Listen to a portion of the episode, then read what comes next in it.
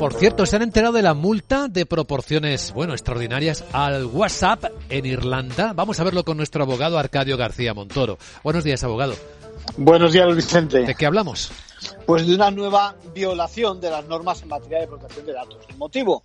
Bueno, pues compartir información con otras empresas del entorno de Facebook transgrediendo su política de transparencia. Se trata de la segunda, la segunda multa más grande tras los 450.000 euros que se impusieron a Twitter y, suman 225 millones. Curiosamente, a consecuencia de esa presión de algunas autoridades europeas que consideraban que solo 50 millones, a los que en principio iba a ascender la sanción, eran insuficientes. Recordemos que WhatsApp tiene su sede europea en Irlanda.